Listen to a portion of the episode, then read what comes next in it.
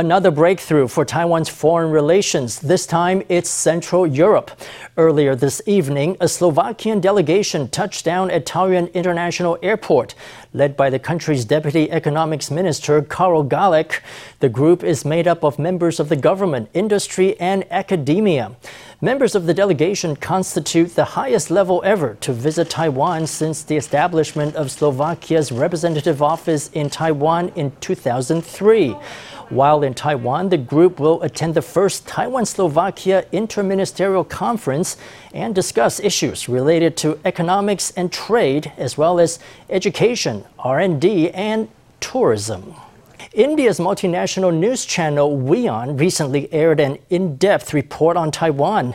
The 15 minute program has elicited an angry response from the Chinese embassy in India, telling Indian media to adhere to the One China principle and avoid sending wrong messages to the public.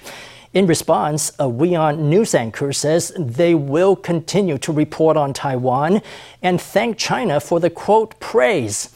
Over the weekend, Foreign Minister Joseph Wu thanked the Indian news outlet for telling the truth about Taiwan.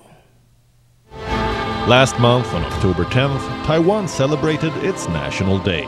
From Taiwan's National Day celebrations to its natural scenery, culture, and economic and trade development, WION's recent in depth report, Taiwan, A Force for Good and the Spirit of Resilience, introduced Taiwan to its viewers. It included an interview with Taiwan's representative in India, Ge Baoxuan, so that the Indian public could gain a better understanding of the island nation. But the show triggered a strong reaction from China. A spokesman of the Chinese embassy in India, Wang Xiaojian, posted on Twitter to express firm opposition to the provision of a platform for Taiwan independent forces. Without naming the news outlet, he urged India's media outlets to adhere to the One China principle and avoid sending wrong messages to the public. WION took notice and gave a response. If Beijing hates us, rest assured we are doing something right. We have consistently reported on Taiwan, invited rather, many Taiwanese leaders on our shows. And we will continue to do so. Here's our message to Beijing keep watching our reports, keep tracking our shows, keep releasing statements, because there is no better praise for our work. Foreign Affairs Minister Joseph Wu took to Twitter on Saturday to thank WION. Bravo for telling the truth about Taiwan, while the communists are incapable of telling the truth, Wu wrote.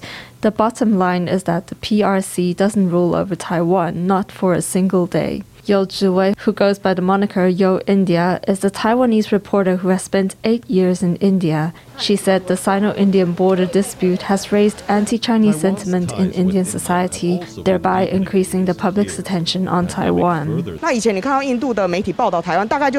In the past, when you saw Indian media reporting on Taiwan, it's probably mentioned in passing.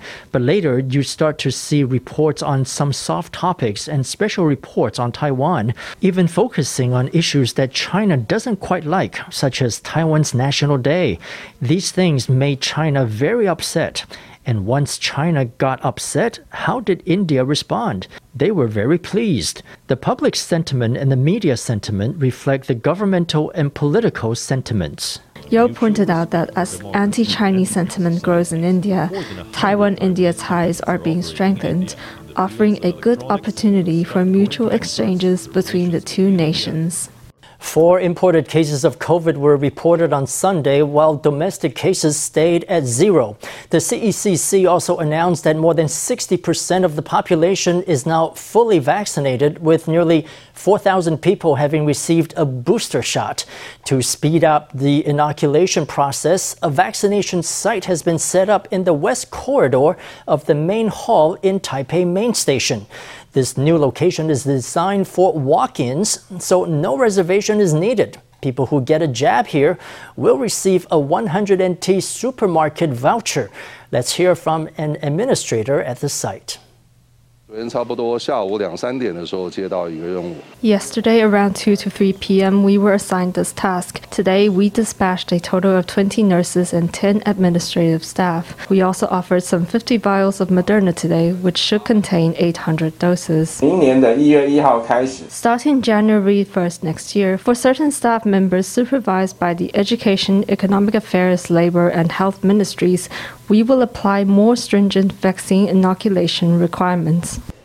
To continue raising the vaccine coverage rate, the CECC has tightened requirements for staff members of public schools, cram schools, karaoke parlors, board game stores, cocktail lounges, and bars, as well as childcare and long term care centers. Everyone working at these venues must have received two vaccine doses for at least 14 days by the beginning of next year. In other words, they must be fully vaccinated by December 17th. The CECC is sparing no efforts to keep communities safe from the new COVID variant. Turning to the weather, northern Taiwan saw increased moisture on Sunday with brief showers occurring in the north and northeast. The Central Weather Bureau says the rain may continue into Wednesday, with the heaviest precipitation occurring Monday morning.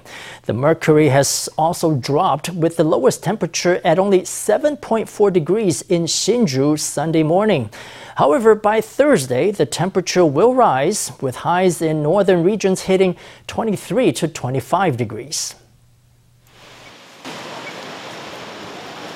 The rain once again returned to northern Taiwan early Sunday morning, coupled with the effects of radiative cooling in the western half of the island. The mercury came all the way down to 7.4 degrees in Hsinchu and 7.5 degrees in Miaoli. By noon, the temperature bounced back. Central and southern Taiwan warmed up to 26 degrees and northern Taiwan 20 to 22 degrees. But the warm spell will be short lived. Increased moisture will bring rain to the north for yet another three days. For today and tomorrow, the northeasterly winds will linger over the sea, bringing more moisture. The air will be more humid too, so we will see heavier rain along Keelung, the north coast, and Yilan today and tomorrow. Accumulated rainfall may reach levels of heavy rain. Moisture will reach a high level on Monday morning. Keelung, the north coast, and the northeast may see heavy rains. Areas to the south of Hsinchu and Miaoli will experience the effects of radiative cooling, with a possible low of 14 degrees at dawn. On Tuesday, the northeast monsoon will strengthen again, but the cold gusts it brings will be dry and not as cold. Only the north and northeast will see scattered rain the temperature will only go down by 1 to 2 degrees. The northeast monsoon will weaken starting Thursday along with lowered moisture levels. Fair weather will return to most of the island then. By weekend, temperatures may rise to 23 to 25 degrees in the north and around 27 degrees in the center and south. 未来一周七天甚至到十天这 in the next seven days, or even up to 10 days, apart from a wave of smaller gusts of northeasterly winds on Tuesday and Wednesday, it will not be noticeably cold. The lows will stay at the winter average of around 17 to 18 degrees. The weather will be more stable starting Thursday when the sun returns, giving people the opportunity to air their quilts. From December 12th to 14th, Greater Taipei may experience rainfall as the northeast monsoon picks up again. Bookshops stocked with novels and stationery are a common sight on the streets of Taiwan, but in Chiayi County, there's one bookshop that's not quite like the rest. Its reason for being is not to make money, but to change the lives of disadvantaged youths in the neighborhood. Besides books, it offers free tutoring, free meals, and even cash prizes to kids who improve their grades. Tonight, in our Sunday special report, we drop in on this extraordinary establishment to meet its founder and the kids whose lives it's trying to change.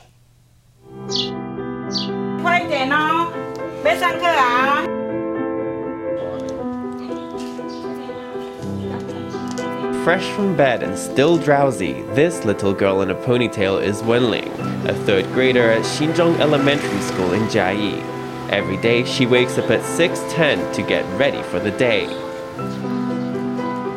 Wenling's grandmother walks her and her sister to school, all while pushing a pram with their younger brother. It's a long 6 kilometer trek that takes the family about an hour to complete. And that's just one way. After dropping off her two granddaughters at school, Ms. Yuan takes her grandson back home. That's another six kilometers on foot. Ms. Yuan's main source of income is collecting and selling recyclables. Through that, she's single handedly raising her three grandchildren. Although she works hard for little money, Ms. Yuan has no complaints. Her only wish in life is for her grandchildren to have an education. But these days, she's particularly concerned about Wenling, who's been bringing home poor report cards. Her school has diagnosed her with a reading disability, meaning she needs special counseling. Wenling is in a special needs class. She was doing badly in school, so she went into a special needs class. Originally, I didn't even know. Then her teacher told me she wasn't doing well on her exams. Besides the special education at school, Wenling also attends an extracurricular one-on-one tutoring class in Minxiong Township. 爸爸小时候家里很穷，他曾经许愿，希望以后能让家人过上好日子。The tutoring venue only offers classes at night. During the day, it's a second-hand bookshop.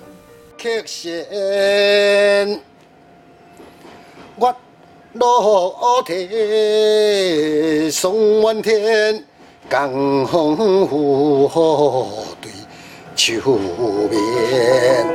man belting out a line of Tang poetry is Huang Jinshan, the owner of the bookshop.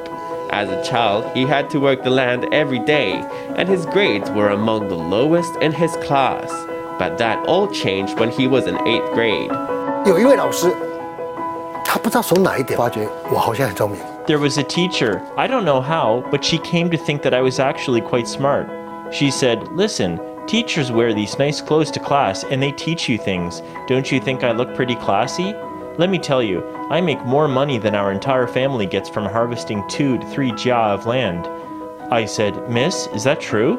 She said, Yes, just ask your father. So, of course, I decided I wanted to study. Huang decided to throw himself into studying. He earned diploma after diploma and eventually earned an MBA. He ended up making a salary of more than 1 million NT a year as the head of an exhibition hall of the Taipei World Trade Center. During the Taipei International Book Exhibition, the place would be packed full of people seeking knowledge. It was then that I thought, my hometown doesn't even have a single bookshop.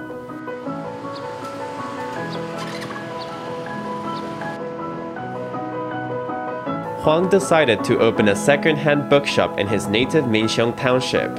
To get it up and running, he spent more than 2 million NT buying all sorts of second-hand books from stores at Guanghua Digital Plaza. Every underprivileged child who came to his store was offered a book free of cost.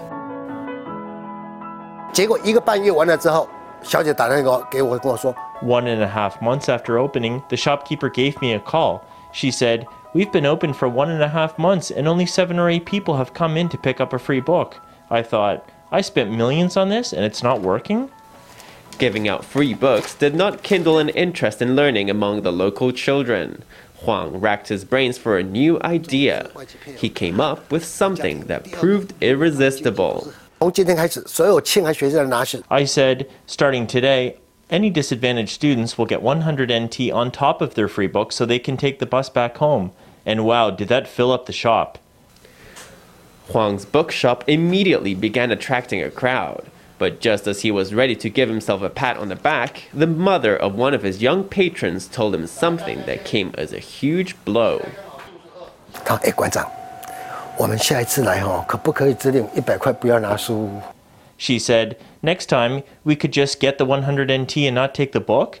She said, Every time, each kid brings back five or six books.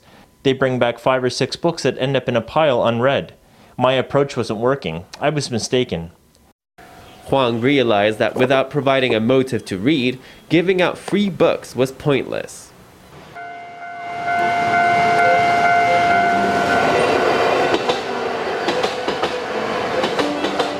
It's 5 in the evening, and the streets are filling up with people heading home from work. It's at this time that Huang's second-hand bookshop turns into a study center. 不错， 就是这么可爱，好不好？馆长好。好。The children arrive and greet Huang as they walk in for the tutoring session. But first, they sit down in rows to enjoy a hearty meal. Huang says a full belly is crucial to have enough energy to learn. 不得了，有白饭，有馒头，有寿桃，哦，十道菜。赶紧来吃饭喽，今天很精彩哦，十道菜。 After dinner, they whip out their textbooks and get down to work. This girl with short hair is Ijun, one student who's been radically changed by the study center. Ijun's mother has trouble getting around, and so her father works long and hard to support the family. Ijun doesn't want to burden her parents, so she takes her time at the study center seriously. Since coming here, she's improved by leaps and bounds. 以前在还没来这里之前， Before I came to these classes, I was falling behind in my grades, but now my grades are good. I want to make my dad happy, and I want to be happy too.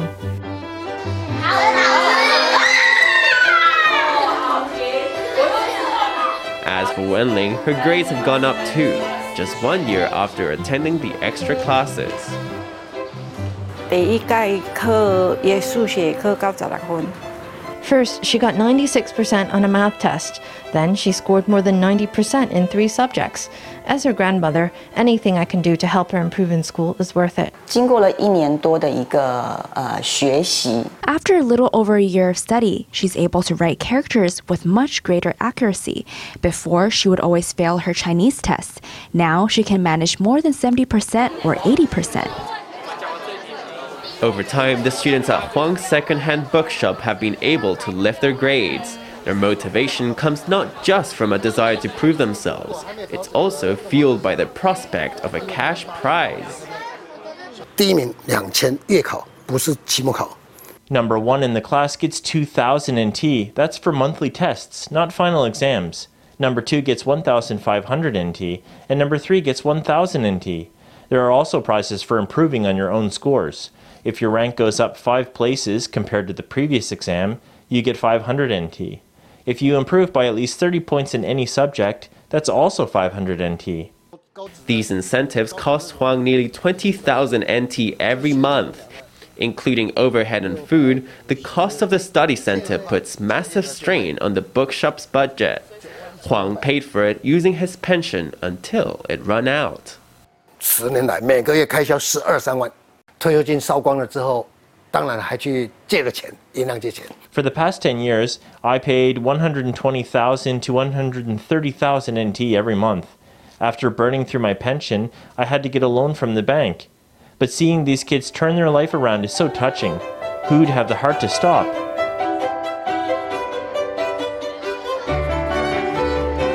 The unassuming bookshop plants the seeds of learning and it waters them with care every day. Huang hopes the children will grow up with a desire to excel and to build a better future for themselves. In other news, after three months of maintenance work, Taipei's Maokong Gondola will be once again open to the public. For the first time since it opened 15 years ago, the gondola had its cables replaced. It is now undergoing trial runs and will be open to the public on December 12th. Due to the gondola's closure, local shops have seen little business. Now, a series of discounts will be offered once the gondola starts to run again, including packages that combine tickets and discounts at local shops, as well as New Year's Eve fireworks viewing from the gondola. Let's now turn to an organic agriculture expert in Changhua who is still contributing to the field in his 70s. Former head of Mingdao University, Chen Shixiong, is retired now, but he is keeping as busy as ever. The Changhua County Commissioner recently asked Chen to act as advisor on organic issues after taking a tour of his mini coffee farm. But Chen has some more surprising projects on the go. Let's see what they are.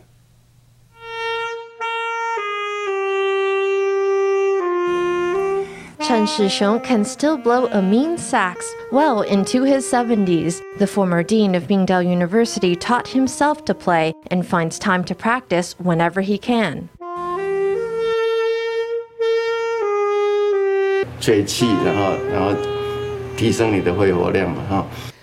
playing the saxophone increases your lung capacity. Secondly, it's pretty fun. So long as you can read music, then basically you can play. So right now, I've learned just two keys E flat and B flat. He's got a jazz drum kit too, which is his new favorite pastime. Sometimes keeping to the beat is tricky, and he might get in a muddle occasionally, but he enjoys himself and can entertain his friends. 年纪大哈，学打鼓其实不是那么那么容易。 Learning the drums isn't so easy when you're my age. The drums have all kinds of different things going on and lots of techniques.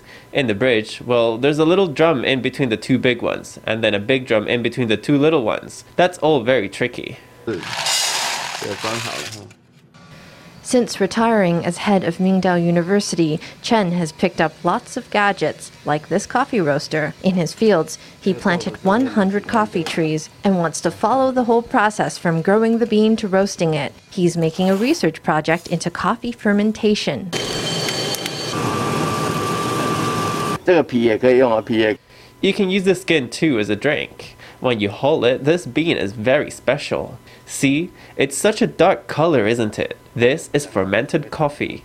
Zhanghua County Commissioner Wang Huimei made a special visit to the farm, and she recognized Chen's contributions to organic farming. She's asked him to consult for the county government to develop the quality of local organic produce. 最主要就是怎么样教导我们的 the most important thing is to teach our young farmers how to develop sustainably. I just saw how, with only a tiny plot of land, the professor was able to produce millions of dollars worth of produce. I think that's something our young farmers should come back to Changhua to learn from. Whether it's jazz, agriculture, or even beekeeping, Chen puts his heart into everything he sets his mind to. Making the most of retirement, he's sharing his knowledge with all who want to learn and making every day count.